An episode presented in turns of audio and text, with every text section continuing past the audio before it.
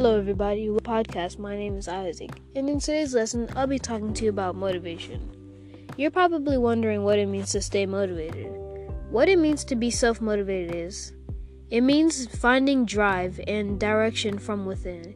It means finding an activity that keeps you engaged and putting effort into it. People who are motivated desire to do things. They desire to make a difference rather than sit and wait for things to happen. An example of would be to take the initiative and try your hardest um, not to give up and do your best at what you're trying to stay motivated and dedicated to. So, right now, you're probably wondering how to get motivated or stay dedicated to something or someone. Here are a few steps for that. Step number one set goals.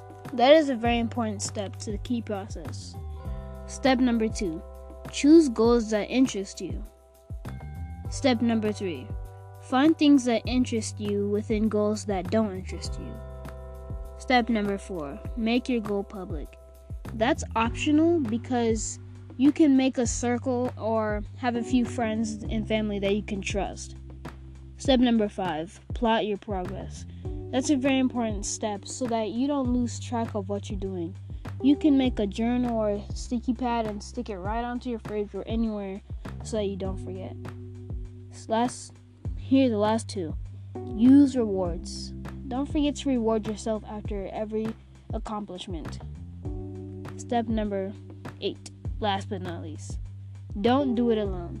Like I said, always have a circle of friends and family to be there to guide you and always be there for you. Step number three how can you motiv- motivate others? If you'd like to motivate someone, you must treat them kindly and respect and be a good listener so that they can actually think highly of you and actually take your advice and do something with it. For example, if you're in a group and you're trying to help them out, the first step for that would be to get to know the people in your group or to get to know the person. And be a good listener and listen to everybody's opinions and always try your best to include everyone.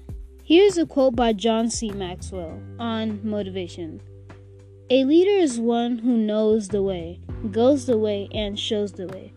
That quote is very important to me because it's telling me that if I want to be a leader and a motivator, I want to show people the way, guide them to success, and lead them through tough times. And now for today's takeaway. Always do your best to stay motivated and push yourself to be the best person that you are. And always motivate others. And don't forget to treat people with kindness and res- respect so that they can look up to you and do something with the word that you gave them. Thank you, everyone, for tuning into my podcast. I will see you guys later.